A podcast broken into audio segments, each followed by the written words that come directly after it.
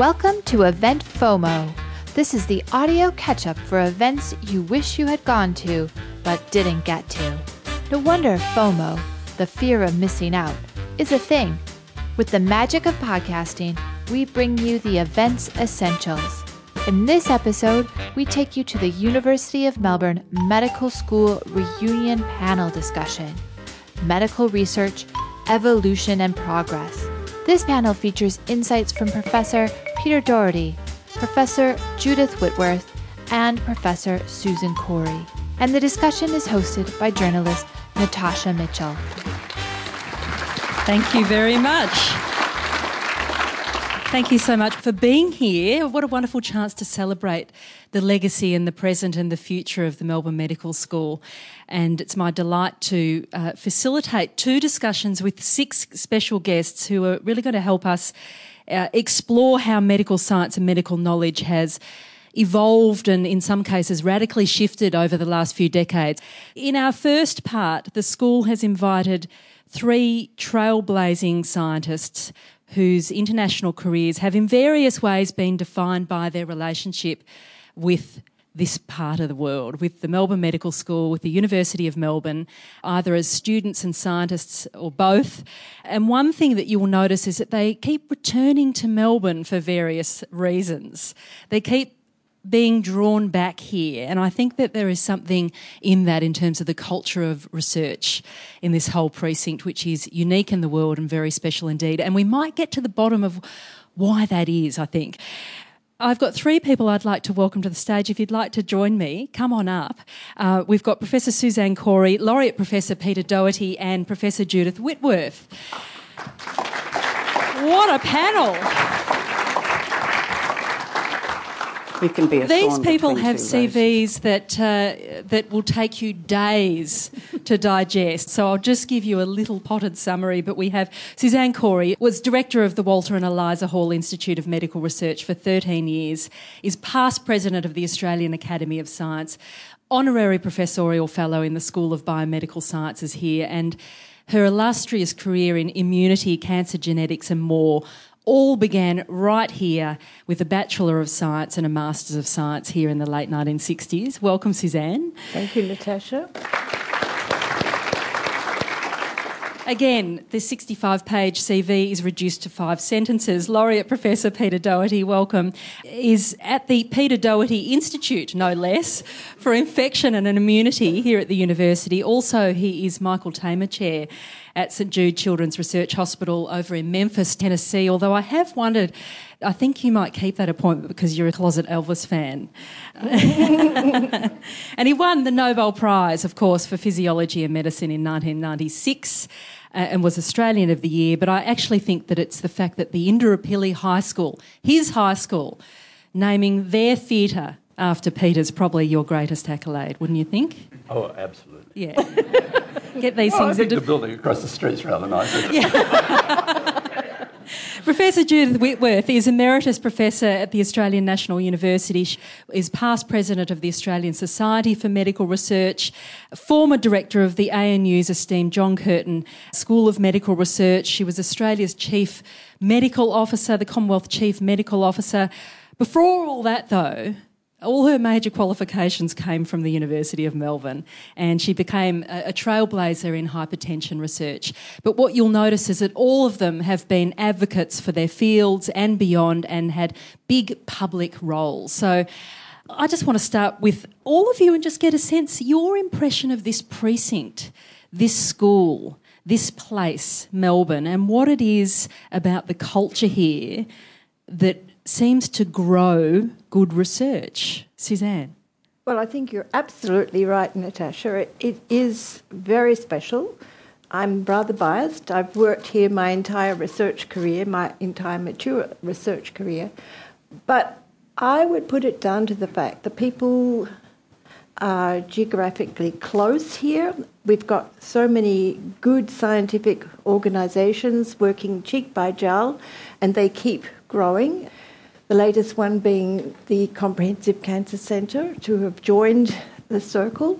CSIRO up the road. So it's always been known as the Parkville Precinct because of the great science. And I think in Melbourne, we're good at collaborating, and that is how all of this tradition and great science has grown Across disciplines across disciplines. and across corridors and buildings and streets, which isn't the case as much in other cities. I've lived in Sydney for 16 years and just back home, and I just didn't get the sense that there was that sort of collaborative ferment going on across institutions in well, the same I way. I can't speak for Sydney, but I can speak for Melbourne, and it does happen here. It's great. Yeah. Peter, your sense of Melbourne, I mean, you spend time in Tennessee. A lot of your formative years were, as a vet were, and, and training as a scientist in veterinary science was in Queensland and beyond. Yeah, yeah. I, I mean, I, I did stay out as a vet in Brisbane, but and did veterinary research for ten years. But my basic medical research career, which really meant that I switched from doing experiments analysing infectious diseases of sheep to doing infectious diseases of mice, and then I became an MD, a mouse doctor. that, uh, that phase of my career began at the John Curtin School of Medical Research, which Judy later directed, a basic biomedical research institute at that time, certainly. Then at the University of Pennsylvania and the Wistar Institute. University of Pennsylvania is America's oldest university medical school, founded at the time I of Ben Franklin, and also, like this university, substantially founded from the University of Edinburgh, where I did my PhD. So I have some, some link there. And then uh, St Jude Children's Research Hospital in Memphis, Tennessee. I first started coming to Melbourne after the Nobel Prize when I was invited to come back here as a part-time kind of visiting fellow, and we came out several times a year. Our son and daughter-in-law, and we've got four grandkids here. That What impresses me about this university and about Melbourne is the collegiality. You know, universities are very, very strange institutions. And increasingly competitive too. Very competitive, and people are competing with each other. But it's this university, unlike some others I've been involved with, is very collegial. Everyone's very supportive, and it extends across that mighty river that so divides this city, the thundering Yarra as it, as it surges to the sea. And we even collaborate with people at Monash very, very well, in fact. I accept Geoffrey Blainey's explanation. Do you know Geoffrey's explanation? No. Jeffrey puts it all down to the fact that Melbourne has AFL football. that um, Sydney and Brisbane, they have rugby league, or traditionally rugby league and rugby union.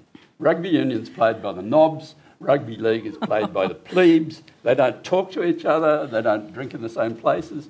But here, everyone talks AFL It's the great unifier. the great unifier, and they're all divided into tribes, but you can be a member of that tribe at any level of society. Here's the thing you can also love art and be into AFL. You can also love science and be into AFL. That's true. I reckon you're onto That's- something cultural here. I have to true. No, no, confess, I've never followed football though.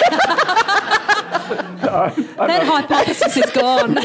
no, you've just benefited from the, from the culture. so I, I think it is a great collegial city. Uh, influence from Melbourne, it's long been Australia's primary medical research city. That goes back a lot, I think, to Macfarlane Burnet, who was one of a couple of directors back before Suzanne took At over Weehai. and Eliza Hall. As an undergraduate student in Brisbane, I was very much influenced by reading some of Burnet's wonderful books that many of you may have read when you went earlier on in your career. So I think uh, it is uh, Australia's premier biomedical research city, but there are great things going on in all our cities, even in Sydney. Can I just add to that? Because I do totally agree with you about Macfarlane Burnet's influence. And that's so Melbourne started being interested in medical research at that time through him. But he was very unusual because everybody else who was bright went off overseas to train, which was important to do. But he came back and he stayed back. So he built a scientific tree and a medical tree around him, and that I think benefited Melbourne tremendously. And he was here until ni- he was alive until 1985. So Yes. the generations working today are, were influenced by him. And the other great theme, I mean, immun- he represented the themes of immunity and infectious disease very strongly, mm-hmm. and lat- latterly in his thinking cancer research, which the Hall Institute is now a lot about. But I think the other great theme in, in Australian biomedical science to me, well, the hypertension theme has been very strong, I think, and you'll no doubt comment, Judy, but, but I think neuroscience, and that, this is a Sunderland theatre, right? It was Sydney Sunderland, he, he was a neuroscience neuroanatomist. Yeah, yeah. And then Jack Eccles, who's a Melbourne medical graduate who won the Nobel Prize while he was working at the John Curtin School of Medical Research for his work on neuroscience. And so I think that's the other great theme, and we see that represented in the, uh, the Myer building just down here. Judith, you have a sense of what it takes to build a, a research culture, having head up the John Curtin Medical School for all those years. And there's an apothecary involved, isn't there? There's a sort of creativity involved in building a community of researchers that thrive. And not just thrive together as an institution, but thrive uh, in the wider community of research, get the money to do the research, etc. I think, to be fair, that uh, the John Curtin School people knew all about research before I got there. As you've heard from Peter, it's been a wonderful institution and a wonderful contributor.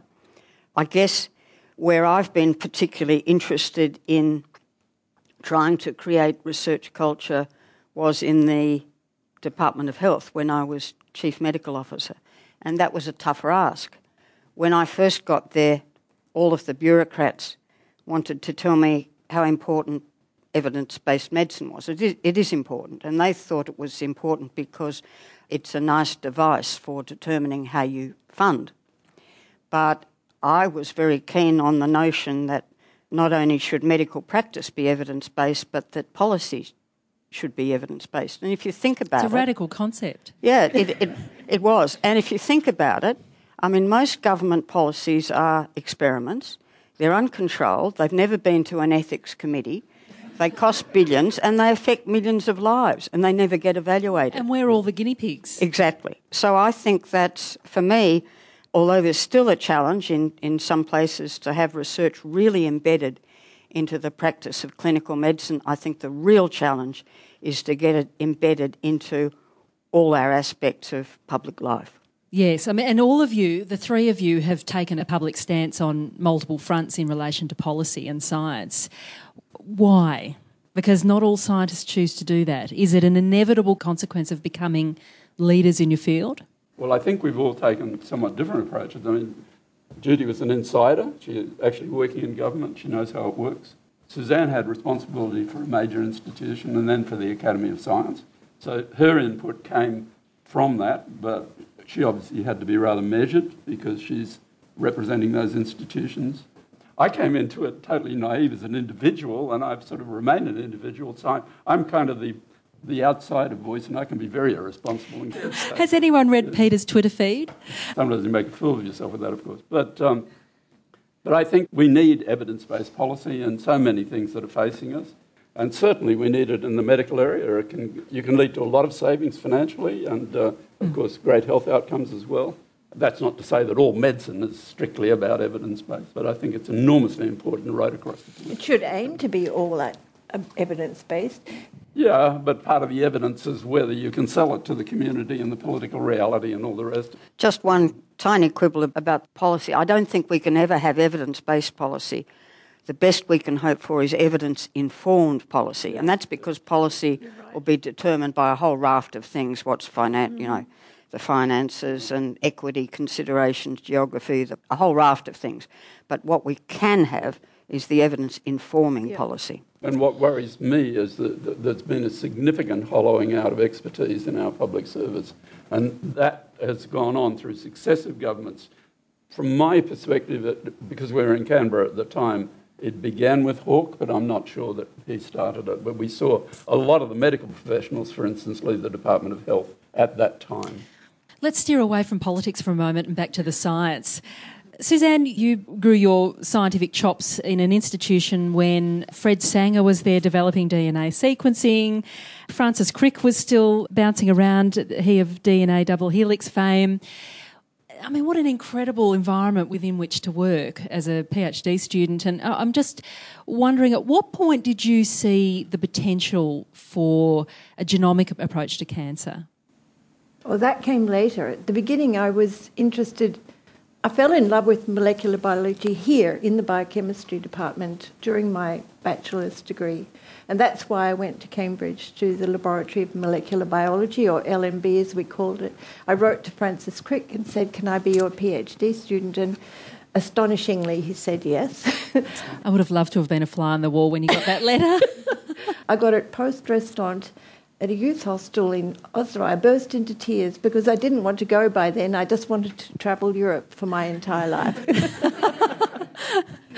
but back to the LMB, it was an incredibly informative time in my life. I mean, formative, not informative, both actually.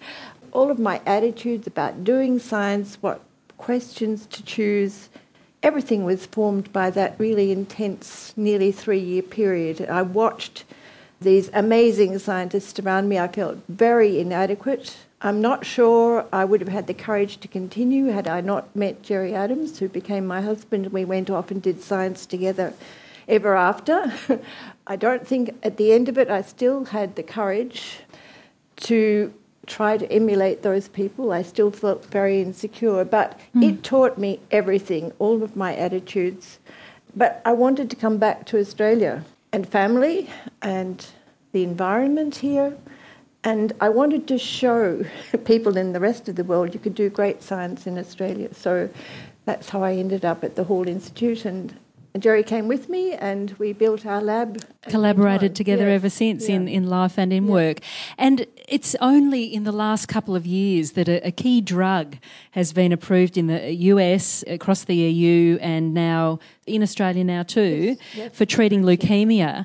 Venetoclax, is that it? So yes. that is such an interesting story because that began with work that you were brewing in the late 80s. Yes, in 1988 by then, we'd started trying to understand the molecular accidents that cause particular cancers, and we were studying a gene called BCL2. We had a previous period studying another gene. But David Vaux, who is a PhD student, a graduate of this medical school, he was doing his PhD with us, and we were trying to work out the function of this new potential oncogene called BCL2 that had been found um, as a result of a chromosome translocation in follicular lymphoma. And David found when he put that gene into cells that required cytokines to live and proliferate, that if he took the cytokines away from those cells, they didn't proliferate anymore, but neither did they die. Mm. So this was a very new kind of oncogene, an oncogene that stopped cells from dying. And um, so that was in 1988. That was the very first paper on BCL2's function, and it took another 30 years, but now we have a very intimate knowledge of this life death switch of, in cells that involves pro death and pro life members of the BCL2 family. Because it wasn't just about the thinking at the time was that it was about cancers about cell proliferation, uncontrolled yep, proliferation. This was about cells just failing to die. When they should. so bad cells could keep living mm. when they should have died. And then they could accumulate other mutations and eventually they become a cancer. But it took 30 years because we needed to understand the whole pathway. And then we, and of course that we is very many people around the world in both academia and industry, realized that drugs could be developed that mimicked the natural um, switches of the death process. And that led to venetoclax. And venetoclax trials in people who've got relapsed refractory chronic lymphocytic leukemia took place here at the Peter Mac and the Royal Melbourne Hospital because it was all part of the team who had been working together for many years. So it's been a great story. It's been hugely exciting to me and like a dream come true. It's followed the whole arc of your career. I, never thought, in some sense, as a basic scientist, that something that I was involved in would end up helping patients because I'm a really fundamental scientist. But we knew it would be important understanding that could lead to that, but we didn't think we would be directly involved. So it's been very exciting. Very exciting indeed. Peter Doherty, when you were, you'd done all your degrees and you're launching into the world, and it was only in the mid 70s that T cells were cultivated in a petri dish for the first time. And it was work on T cells that led to your Nobel Prize. So, it, it, what an interesting time to be it, alive. It was. Of course, the discoverer of T cells is Jack Miller, who uh, worked across the street at the Hall Institute. He actually made the discovery when he was working in London at the Chester Beatty, but then soon returned when uh, Gus Nossal became the director of the Hall Institute after Burnet retired. So Jacques spent all his career there. We were working up in Canberra. Our experiments were actually done with mice, but we, what we discovered was that the killer T cells, the assassins of immunity that go around the body and bump off infected cells and hopefully tumour cells, are focused onto the surface of other cells by the fact that they modify the transplant molecules of the cells. And we made that discovery and we developed a theoretical basis for it in about two years. It was me and a young Swiss colleague called Rolf Zinkernagel, and 22 years later we got the Nobel Prize. So that was kind of nice. But uh, it took a while. And then you, you, don't set out thinking I'm going to win a Nobel Prize for this work. I mean, the, the incredible. I think I was barely aware of Nobel exactly, Prizes. I mean, I trained as a vet. People ask you, did you aim to win a Nobel Prize? And I said, I'd have to be a complete idiot to train as a vet to, to want to win a Nobel Prize. I'm the only vet who's ever won one. And I've been much more intimate with cows than any other Nobel Prize. I won't go into that. I could go down that rabbit hole, but I no, won't. We won't. we won't go down that. With respect to, to Jerry and, and Suzanne, they were right at the beginning of the development of molecular cell biology in Australia. And they and other workers at the Hall Institute, particularly associated with John Metcalfe, have had an enormous influence on the development of that science in Australia. And that's come out of Melbourne. I mean, some of it came out of Adelaide, some out of Brisbane as well. I mean, it's it's across the board. But the really great thing about contemporary modern molecular medical science is just that the basic science has come back together with the clinical in a way that's totally unprecedented. We were working with T cells, okay? So we, just think about it as a pediatrician. I mean, if you want to work with white blood cells from a little kid, how many white blood cells can you get? Very, very few. Mm. And so that was very, very limiting in what you could actually do with human beings if you wanted to look at cellular immunity. But now we can take a single white blood cell out of the arm of a patient. We can see all the genes that are expressed. We can even see the transcriptional pathways and the epigenetic control. We can have an enormous amount of information just from one cell. And it's an extraordinary time. And what's extraordinary, I mean, it's just so wonderful to get the, the Peter Mac down on site because they have fantastic basic science, wonderful clinical resources and equipment, and of course they're tying in with Royal Melbourne and with the Hall Institute and all the rest of it. Our new building, what it does is it brings together the basic microbiology department from the university together with all the practical infectious disease in this area state virus diagnostic, state, state bacteriology diagnostic, World Health Influenza Centre, clinical infectious disease service for the hospital. It's all in the building. So when Zika virus hit, for instance, in, in Brazil and South America, and we got all these babies with, with shrunken heads, we were able to run a one day symposium on it with informed people just from within our own institute. That's what's happening around the place generally and in biomedical research. And I mean, the infectious disease community have been absolute trailblazers in terms of building global systems of communicating information. There are two features, to, apart from the, the, contributions to science itself. We also have a sort of wonderful groups like uh, the Nossal Institute, the Burnet Institute, that do fantastic outreach into other countries from the point of view of human well-being and uh, risk uh, abatement and all that sort of thing. Because what we've all realised, and of course Judy would have known this all along as a clinical person, is that so much of, of what is problematic uh, in medicine is, is behavioural. And I, I, first learned it as a basic infectious disease type researcher uh, when the AIDS pandemic hit. And yeah. you, you realise just how, how big and how difficult to change the behavioural component is. Well, and that's a whole other conversation because, of course, Melbourne was such a, a vibrant hub for innovation around the social aspects as well as the scientific aspects of HIV. Judith, hypertension, you have represented your science and the entire conversation about hypertension at the global scale, at the WHO scale. Tell us about that process from going from a student here in Melbourne, developing a specialty, and then making that decision to represent on the global stage, to really advocate on the global stage, to change public health. I fell into it as most people fall into things in their careers. I was always very interested in, in medical research and I chaired the medical research committee for NH and MRC for a time. And then I got called up by people there who said, We need a new chief medical officer, come down to Canberra and do it.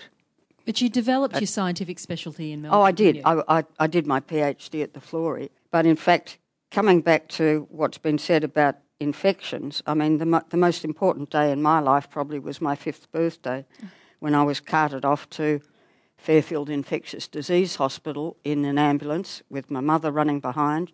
Parents couldn't come and visit me. I had polio, and my first job as a doctor was back at Fairfield and the wards were full of people with hepatitis and measles and whooping cough, things that Yeah. that uh, we see very little of these days. But there was a very large ward there full of polio survivors who were on iron lungs, and so I was always interested in what research could do because by that stage uh, polio was on the way out. And then to come back to when I got asked to go down to the department, you can imagine it was culture shock, and I've already described uh, some of that culture shock. But I really enjoyed it. Worked with some extremely good people in those days, public servants who who were still frank and fearless. Uh, I had a good minister in Michael Wooldridge, but one of my tasks was to represent Australia at the World Health Assembly, and that was quite fun. We had a big team of DFAT people and aid people and, and so on, and so uh, I got interested in some of the bigger questions. And Did you have a sense of how you could be effective early on in that kind of environment? I've never forgotten my first day in the department, and one of the other DEP secretaries said to me, Well, he said, actually, you can do quite a lot here as long as it's in the legislation. And he said, But of course, you can always try and get the legislation changed. So, in public policy positions, it is possible to be a champion for change. And so, when my term as CMO was up, I was asked uh, by WHO to chair their Global Advisory Committee on, on Health Research. And interestingly, the major task there was really a normative one. That is, to make sure that there were in place international standards, if you like, for ethics, for clinical trials, for trial registration, for developing of research contracts, for good scientific conduct. And I guess people think of WHO as a, as a large global umbrella organisation. The truth is, they do very little research. So the importance of the organisation is in this standard setting and normative function. Mm. As you were developing those standards, which are absolutely vital because they filter down through to individual countries, to individual institutions, although we could have a long and robust debate about the role of ethics committees and their various successes and barriers. But did you have a sense then of, in developing those global standards, of how they translated back down into individual environments? That's the key, isn't it? Because most of what we do is national, not international, and the international organisations, I guess, are, are looking to ensure that within countries there are particular standards. And they can develop And- standards and and, then they can be procedures. willfully ignored, can't they? Absolutely, yeah. But it's very important to have them in place in the first place, to have a standard that people will mm. aspire to. And especially because as research collaborations go between countries, that you don't have an evasion of standards because you're following the lower standards. So I think actually these normative things and working on them is really very, very important. We could have a tremendous amount of, of bad science being done without them. Yeah, Absolutely. They build a sort of Yeah. cult, a global culture of science, don't they, and collaboration. Could I ask Judith a question? Please.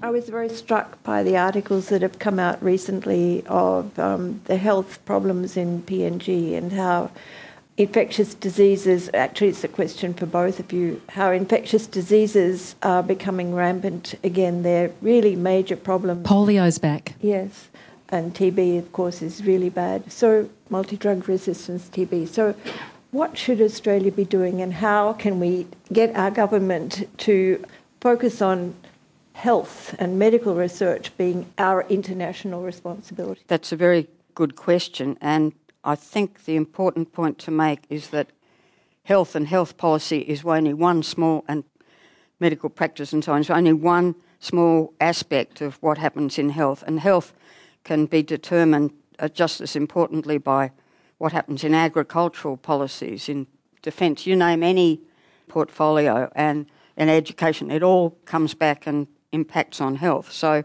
what you see, I think, with those sort of problems emerging is countries under pressure in a variety of reasons. And what do I think our government should be doing? I think our government should be giving aid, both financial and technical. Yes. I think health is um, it's one of the areas that's pretty bipartisan, really, isn't it? I mean, we generally have reasonable agreement across the board on health, and you get support from both sides of politics. We've come a long way in terms of biomedical research. Not sure that we've come such a long way in terms of political discourse. Look, I think that's where we'll uh, say thank you so much to Judy Whitworth, to Suzanne Cory, and Peter Doherty. Thank you so much for joining us. Thanks for listening. What a treat. Thank you.